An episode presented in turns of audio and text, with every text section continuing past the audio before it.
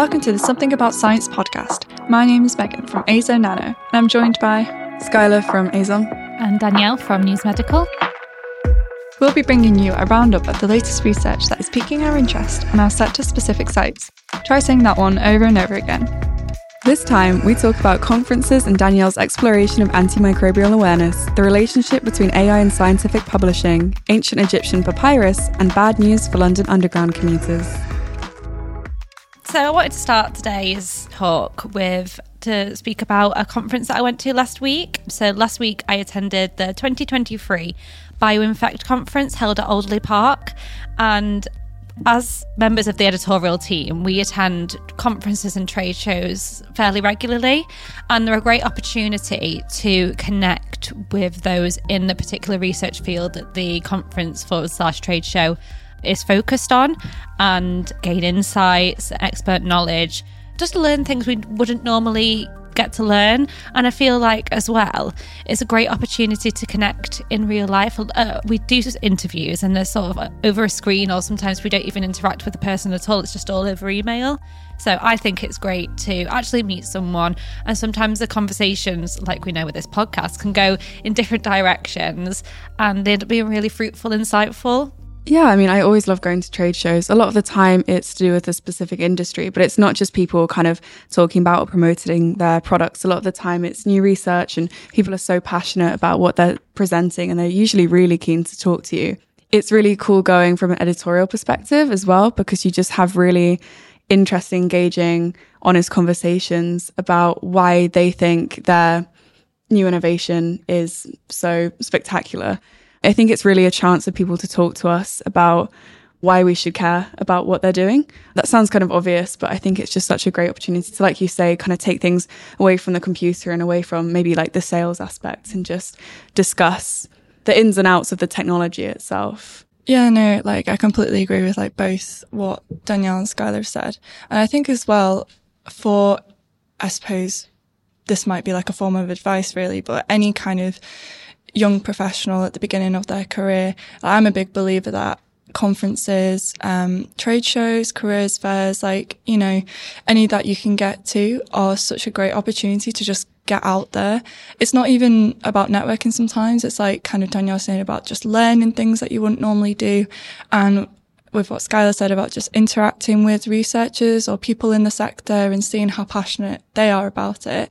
I think it's really hard to get that true insight from just things online. I think they are like a really great opportunity and it's lovely that we get to go and do them.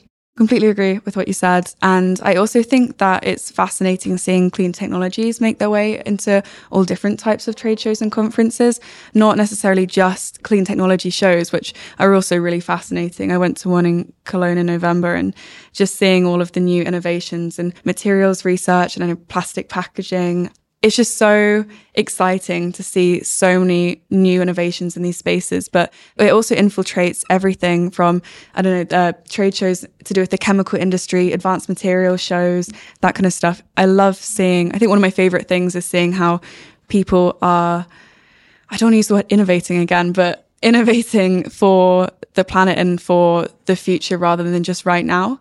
I think that's one of my favorite things seeing at trade shows recently. No, definitely. And I think with any kind of like large event like this representing a particular sector or group of industries it's such a great way to highlight prominent issues because obviously the conference that Danielle went to was all about antimicrobial resistance. So what is it, Danielle? What is antimicrobial resistance? Could you explain it to our listeners?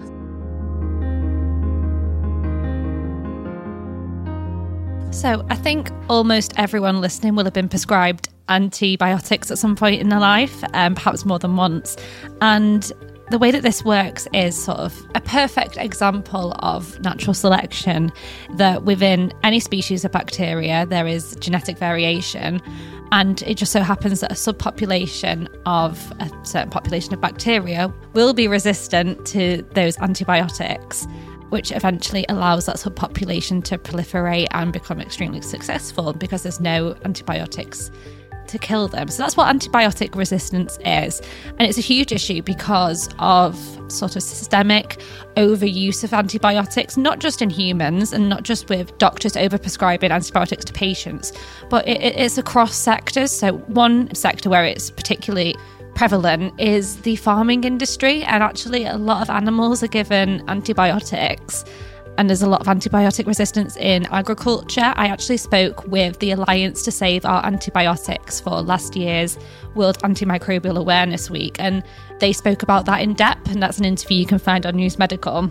So it's incredibly important to raise awareness for this issue because, like I said, it impacts you know industries such as agriculture, which are huge economically, but it also impacts individuals, which is really significant, and I'm going to speak about a little bit later.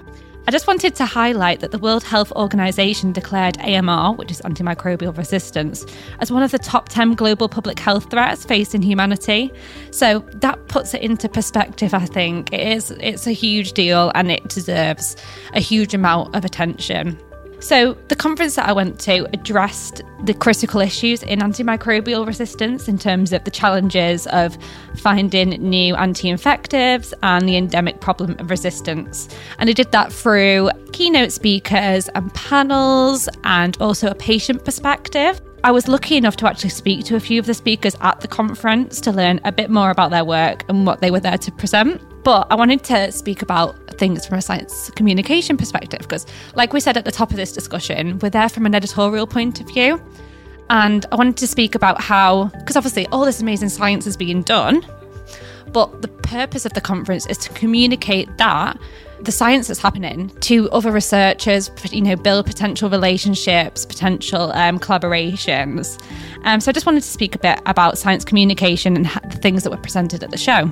The first one being a citizen science project called Swab and Send. And I know Megan is particularly excited for this one because I did mention it to her before the record. Just a bit of background citizen science is scientific research conducted with participation from the public those in the public who may not have even like experience with the science and engineering kind yeah. of like industry or sector. I mean, how many people like know a research scientist personally? Like, can anyone get involved with it? Is it open? Yeah. yeah. So there's the great thing about citizen science is that there's often a lot of local initiatives okay. and like community initiatives, and it really could range from anything between I suppose, like counting the number of species in yeah, it's, perhaps a local park. Yeah, it's or, popular in ecology, yeah. especially because it's that accessibility. And also, often if it's involving like plants or animals, children are often quite engaged. Yeah, sure. So it's for all age groups as well. Not, yeah, okay. all age groups. Um, that's citizen science in general. But this initiative was called Swab and Send.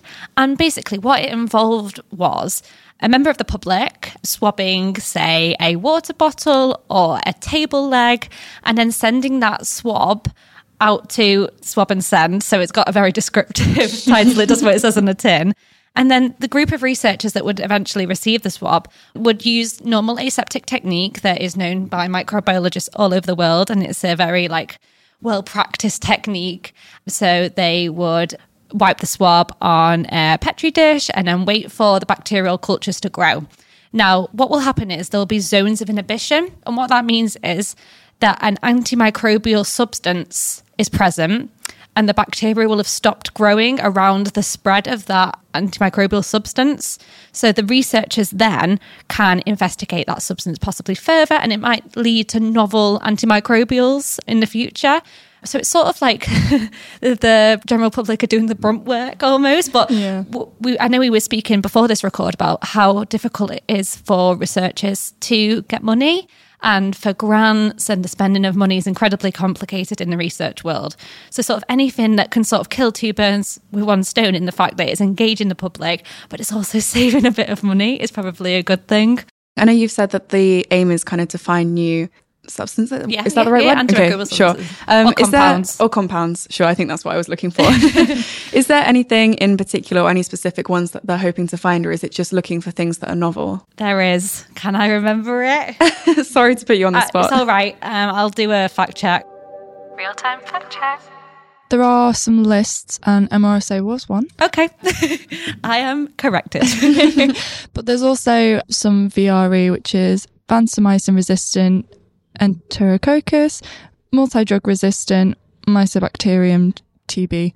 And then there's a bunch of others as well. So if anyone's interested in this topic and they'd like to know, just I'd say the best things to look for online are resistant species of bacteria or antibiotic resistant bacteria. This particular topic is quite prevalent in hospital settings as well, where obviously the risk is slightly higher for any kind of antibiotic resistant infections. And it, probably an important thing to note is the current antimicrobials that we have come based on microbes that come from the soil, but the idea is if we swab sort of random surfaces, obviously each microbe is evolved to live on the surface that it lives on. So we might just be looking in the wrong places. Interesting. And I think you mentioned that there's also like a learning hub on the Swab and Send website.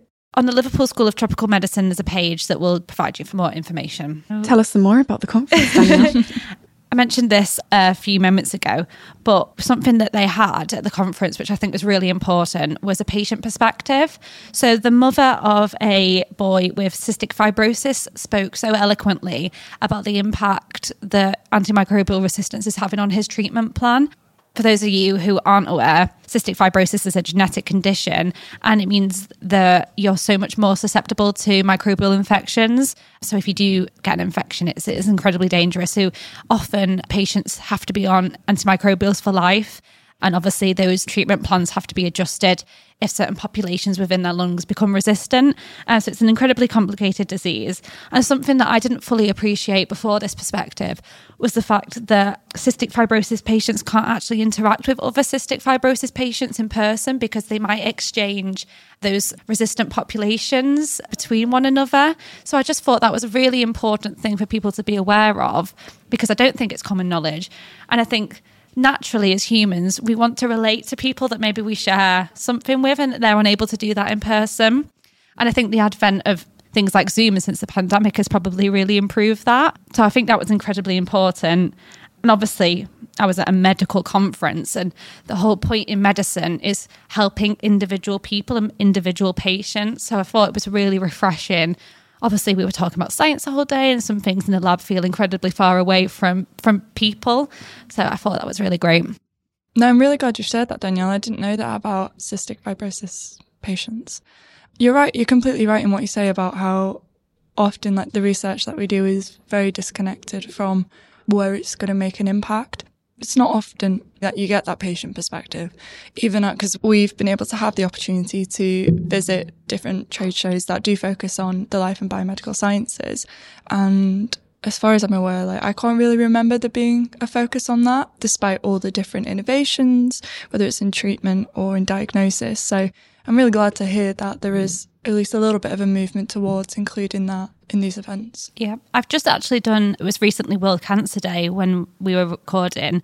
And one of the researchers that I interviewed for World Cancer Day actually said, you know, how important it is to listen to the patient voice and the patient experience in informing treatment and development of drugs. So it seems to be like a, it's not just in, in infectious disease that the patient perspective is appreciated and, and uh, acknowledged. It's across the, the medical sciences.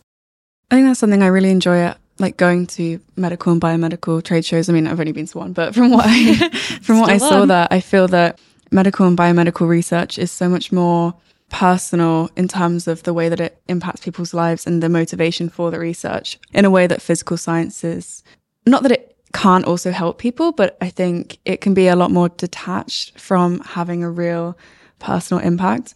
So even just in much smaller ways, but you know, going to trade shows and seeing, I don't know, like a different type of physio tape that they've adapted to different skin tones. It's a small thing, but it directly improves the lives or the use of, of something for a community of people. And just those kind of very direct impacts on people is something that I think I really appreciate about when we engage with biomedical and medical research.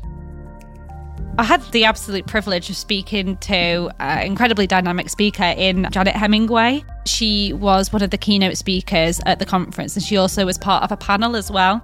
She's the former director of the Liverpool School of Tropical Medicine and also the founding director, forward slash CEO of ICON, which is the Centre for Infection Innovation. Janet spoke amazingly about her 40 year career in infectious disease. I asked her in particular about the impact that the COVID 19 pandemic has had on people's opinions on vaccines and infectious disease, their knowledge of infectious disease. There's too much out there in terms of negative um, noises coming through sometimes, and, and that's the downside of social media. And we need to be able to, to make sure that communities actually get the factually correct mm. messages and those communities spread those messages between themselves. So if you actually just try and, and push a message out there as an academic, there is sometimes a level of, of distrust about that. If somebody from your own community is telling you this is a good thing, here was my experience, here's what happened, here's why it would be a good thing for you, I think that's a much more powerful message. So I spoke to her about that. And one thing that she spoke about was a science outreach project that she was part of at ICON. And it dealt with certain populations in the city of Liverpool who had an element of vaccine hesitancy. She mentioned that they included, but not were not exclusive to, uh, pregnant women and men in their 40s to 60s. And basically, the issue or the limitation was that researchers and clinicians were saying get the vaccine, the, the COVID 19 vaccine. And that's all very well and good, but sometimes you want to hear it from people who are on your level, your peers, um, people who come from the same town as you, who experience the same things as you. So they employed an illustrator to go around the streets of Liverpool to interview people about their opinions on the, co- on the COVID 19 vaccine any hesitancy they may have. And they illustrated this lovely poster with, and it's sort of like related to people. And I thought it was a great example of how important science communication is and a really important issue such as vaccine hesitancy. As I'm sure we know, having a vaccine doesn't just protect you, it protects the people around you. So it's incredibly important. And it made me think I know I've mentioned Brian Eno on the podcast before, but it's coming back. Brian Eno said, Science discovers and art digests. So it's science's job to discover things. And then you take a step back, and things like art can help you digest. And that's my little spiel over. I like that end bit, yeah. especially. I think it's interesting that this keeps coming up in all our episodes. It's a running theme, this idea of effective scientific communication and encouraging literacy. But it's important to make sure that that science is something that everyone can participate in, and looking for new routes to do that, such as through art, is is really cool, and it's uh, it's definitely something we should be thinking about because it's basically using another language, isn't it, to communicate and being able to to put what you're trying to say in different languages is always going to reach a greater number of people. On the topic of science communication, one thing that I kind of thought might be interesting to bring to the podcast table today is looking at how open access science and AI link. So, over the past few months, ChatGPT and AI technologies as a result have been brought firmly into the public debate. As a large language model based program, ChatGPT owes its wealth of knowledge and ability to respond like a human to different texts, images, and media that it is trained on.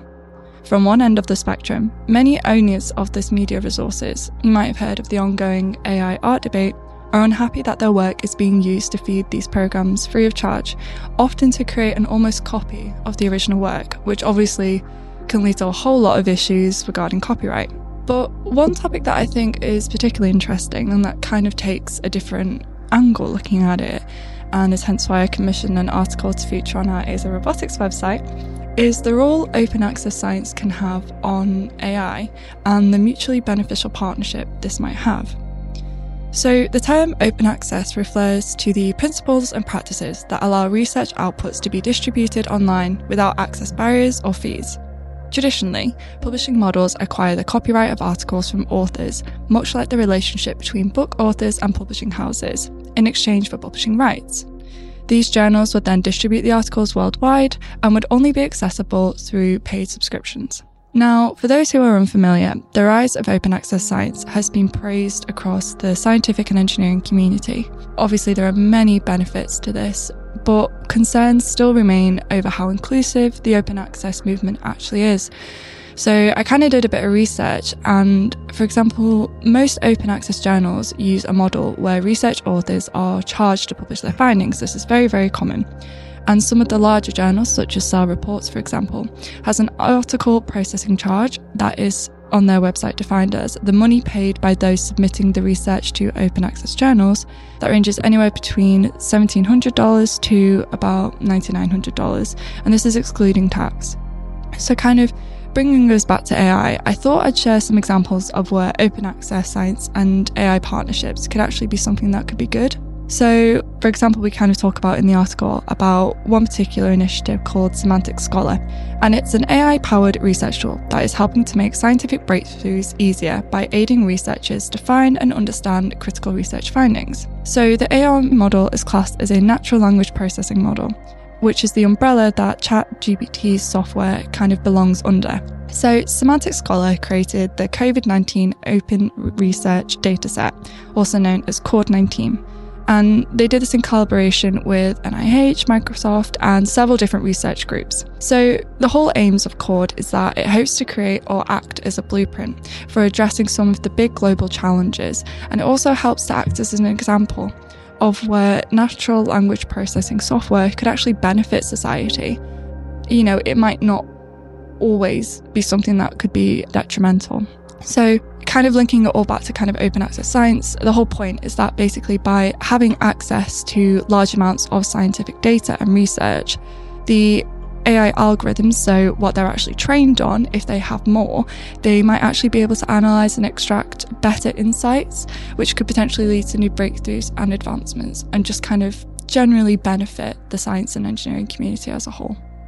That's really interesting. I used to work as an editor for an open access publisher, and I know that a lot of the time institutions kind of absorb the costs of submitting the research, but in not in every case. And I didn't realize that it was upwards of $9,000. That's an insane amount. I was completely naive to that fact. And it's interesting as well. I feel like all of these debates about AI at the moment focus a lot on artwork and, and learning and plagiarism and everything like that. And I know you did mention that briefly, but it's interesting that, I mean, I didn't even think about how AI could interrelate with publishing or scientific access. So it's cool that you've thought about this different avenue that maybe hasn't been brought into the conversation yet. So I, I appreciated that. I thought that was really interesting. I think it's fascinating how complicated of an issue this is. Like like you said at the top of your discussion, Megan. One thing that I was mindful of was that I saw a recent Nature article where that said ChatGPT listed as author on research papers many scientists disapprove. It's just interesting to see how AI in different formats has those different reactions from from researchers and it's just it's an incredibly complex issue that won't be going anywhere anytime soon. I think one thing to kind of also like build on what you said there, Danielle, is the fact that, you know, there's a lot of PhD students or undergrad students that contribute and help on research papers that aren't always listed as an author. And, you know, whether that's analyzing data, whether that's even proofreading things and talking about the benefits, kind of talking about that particular topic in general it is a bit scary to think about maybe how that role and experience as a result might be eradicated by the development of these technologies. So it is, like you say, it's a very complicated topic and um, I thought I'd, you know, highlight it. I've heard that the University of Manchester is doing a lot more of its exams now in person that were previously done online so that, and they're blocking AI software on the computers that it's done on just to avoid that issue. So even if they're done online, you have to be physically in the room and it's a controlled environment. So it's interesting that, you know, we swung from doing in person exams to almost everything being online. And now because of this new development, we're going back to being in person. It's almost like technology has kind of brought us back around full circle. But yeah, it's interesting. I did a article on Azo Build about the use of AI in architectural initial concepts and that initial concept phase and how it can be used as a creative tool. So you might feed it certain words or briefs and say, design me something based on this idea and it will create something. And the article talked a lot about the way it would I think the words were used like free up labor. And I didn't really like that that much because that massively just squashes the a really big debate on whether we should be freeing up labor and giving it to computers and you're exactly right. There's a lot of architectural students or architectural grads that are, that's what they work on. You know, they work on these projects and yeah, they might not be name dropped, but they do work on it. And it's really, really important experience that any young professional gains as part of their career. Mm, for sure. And I think the argument of the article is basically that by making this initial concept phase quicker, humans can come in and have more time to focus on the things that AI might, maybe can't do, such as the structural elements, the safety elements, the actual physical planning and building. But that almost in some ways diminishes the the creative aspect that is a massive part of architecture. I mean, when you see a building and it's beautiful, you don't think, "Oh, I wonder if that could, you know, if that support is uh, made of made of reinforced steel Speak or not." yourself, and is it, Skylar. is it? Yeah, I mean, uh, it would be great if the if buildings are also safe. But my point was that what really strikes us, and I think what makes especially me interested in architecture as a discipline and as a field is, you know, how, how things are beautiful and how things blend into our built mm-hmm. environment. And it's interesting that taking that away potentially from humans and giving it to a computer I don't know. It's just, it's obviously the very beginning of a conversation and something that's going to keep folding out over the coming years. But, but there's just so many, so many, almost every field that AI is just going to change in one way or another. So I imagine this won't be the last time that we're talking about it. Probably not.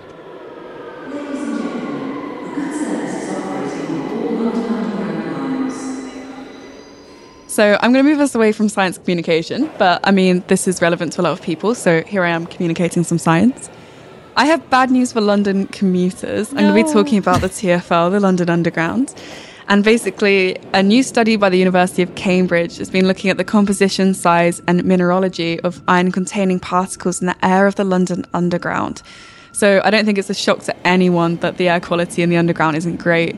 Several studies have already shown that air pollution on the underground is higher than World Health Organization health standards, which immediately isn't great. Um, Oh, that's bad. yeah. and most of the particulate pollution is iron rich particles, which come from the brakes and rails of the trains. Usually, standard air filters are used to measure pollution levels, but these can't catch ultrafine particles and they can't tell what types of particles are contained in the particle matter. So, in the new study, 39 samples from TFL were analysed. And the reason I originally looked at this study and included it on our azooptics.com site is because of the techniques that they used, which included low temperature, high temperature, and room temperature magnetic techniques, first order reversal curves, scanning electron microscopy, energy dispersive X ray spectroscopy, transmission electron microscopy, and three dimensional electron tomography. That is a materials analysis bingo card if I've ever seen one. Yeah, that's Isn't it? comprehensive with a capital C. it is fantastic. And they discovered a significant number of maghemite particles, which ranged in size. And these maghemite, I think I'm pronouncing that correctly, particles are in the family of iron oxides again. So basically, the underground has a very high level of particulate matter pollution with a high concentration of iron. And iron oxides can pose a risk to your health because they lead to oxidative stress. And in general, exposure to fine particulate matter is associated with impaired cognitive function, lung cancer, dementia, brain damage, asthmatic health problems. Also, magnetite, another iron oxide, has been associated in previous research with degenerative brain diseases like Alzheimer's.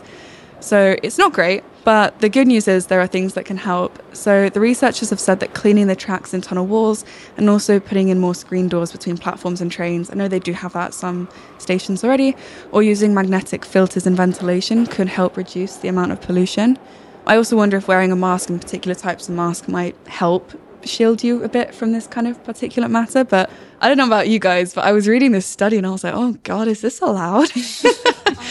I'm just getting like PTSD flashbacks to being on the underground when it's so warm because I feel like when it, the temperature's really hot, it it makes the pollution and like, like you can feel the mm. particles and stuff and like it's just so Yeah. gross. But yeah, it, this doesn't surprise me, and I hope they can do some things to improve it because how many people take the underground every day? Every single day. You'd think that this would be a bigger. I mean, we know that air pollution in London and, and in Manchester and many major cities isn't great, but the fact that the underground is so much worse than the whole of the rest of London. And I think even just standing on the side of the tracks compared to being in the ticket hall is just immensely worse for your health. It's weird, isn't it? I feel like sometimes it's almost as if it's forgotten about compared to kind of like, you know, air pollution like um, At the above street ground. level, yeah. it's almost as if it's it's a shame. It's almost as if people just accept the fact that yeah, it's going to be gross. That's just the way it is. When really, you know, there's a lot of people that are spending like upwards and over an hour on their commute twice a day, five days a week,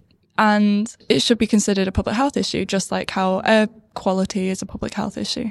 Yeah, I mean, just because it's been around for such a long time doesn't mean we shouldn't improve it. I was going to say I love the crossover between like public health and um, yeah, there you go. Census, it yeah. did link. but my next one will not link at all. I love this when I it's saw very the title. I'm so excited. I am so excited about this one. However, there are multiple words in here that I've had to practice pronouncing. We've had to ask our French colleague Louis how to pronounce the name of the museum. Musée Champollion. In this segment, I'm going to be talking about combining microscopy and spectroscopy to analyze ancient Egyptian papyrus. So, the Musée Champollion Beautiful. in France has ancient Egyptian papyrus from the Book of the Dead. The Book of the Dead is a modern term that we use to refer to a series of ancient Egyptian writings that help the deceased find their way to the afterlife in order to become united with the god of the dead, Osiris. And the researchers in this study combined different analytical methods. Again, I'm going to reel through them again. this time, optical microscopy, Raman Check. spectroscopy, synchrotron X ray powder diffraction, check and X ray fluorescence. bingo. These are non destructive methods that are often employed in archaeology and forensics. And what was basically found was that this research confirmed that the illustration methods were the same as those used for wall murals. So, this basically involves a base red hematite drawing, mm-hmm. colouring in with various pigments known to be used at the time, and then also a final black line drawing with carbon based ink over the top. And what's cool is that the research showed that the final black line is sometimes very different to the first sketch, which experts have said is a sign of individual creativity, which basically means that individual artistic intent played a massive part in papyrus creation. So, in terms of how the analysis methods revealed certain things, the X ray fluorescence analysis also showed that iron, lead, copper, arsenic, and mercury were the main chemical elements in the papyrus. And X ray diffraction showed that, okay, and here's a difficult pronunciation hematites, cuprorivaite, atacamites, orpiment, realgar, and chalcolites, I think, were the main pigments used for colour. And then Raman spectroscopy confirmed that the black lines were made with flame carbon. So our writer Ben Pilkington, who produced the piece for us on azooptics.com, said in this study at the end that the research shows a balance of standardization and creativity, which I thought was particularly cogent because basically there seems to be this defined method in terms of the order of the process, the overarching style and the materials used, but within that there's evidence of this individual artistic intent, which I referred to before, which is honestly kind of amazing that in 2022, 2023, we can use these analysis methods to tell us a bit more about an artistic and creative process from so long ago. I just think A, it's amazing that we found out more about the creative processes, but B, just even just the materials that we used. It's really fascinating. I, I, I love this study. It was really cool. I was wondering whether like your personal enjoyment of this study came from your anthropology background at all. Yeah, maybe. I mean, it's always interesting looking back towards the past. I think most of my anthropology background is based on ethnography, really from more modern times. Or if it does go back, it kind of goes back to the inception of anthropology, kind of in the early 20th century. But that doesn't mean that I'm not absolutely fascinated by cultures from the past as well. And I, I love stories like this because it's kind of an intersection between different disciplines again, like using all of these material analysis techniques or optical analysis techniques to tell us something about important about archaeology. And it's just amazing. I loved it. This is like my favorite type of story when you get that convergence. And yeah, I love learning things about the past. It's like when you told us about Neanderthals. I love that Yeah, as well. uh, that's what it reminded me of, and it also reminded me of the intersection of science and history, like when I spoke about um, gout and how it's a 21st century epidemic.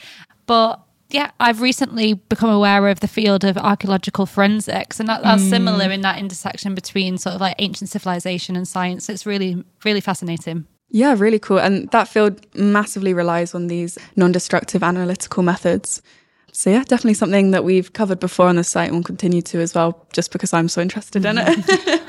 I think that's fair and I completely agree. It's just it's so fascinating and I think when you actually look at like how far back these civilizations were and then it's like you say look at the analytical methods that we're currently using in modern day, I think just the amount of information that we can continue to get even if something's been damaged or it's just not really stood up to kind of time. It is amazing, like what we can do and like what we can infer. And I think anyone who has that profession, it just, it must be just absolutely fascinating to be able to analyze it. Yeah, especially just making a discovery like this. Because I mean, the discovery that they had a creative process is, it's not much of a discovery. Like they were an advanced civilization. Like obviously they had creativity and artwork and everything. But for me, it was more the fact that using, you know, Raman spectroscopy means that we can prove that. That's the most amazing thing. If you enjoyed listening, please think about leaving a review on your podcast provider, sharing this episode on social media, or with friends, family, and colleagues you think might enjoy it as well. This episode was brought to you by AzoNetwork. We'll be back soon with more discussions about science.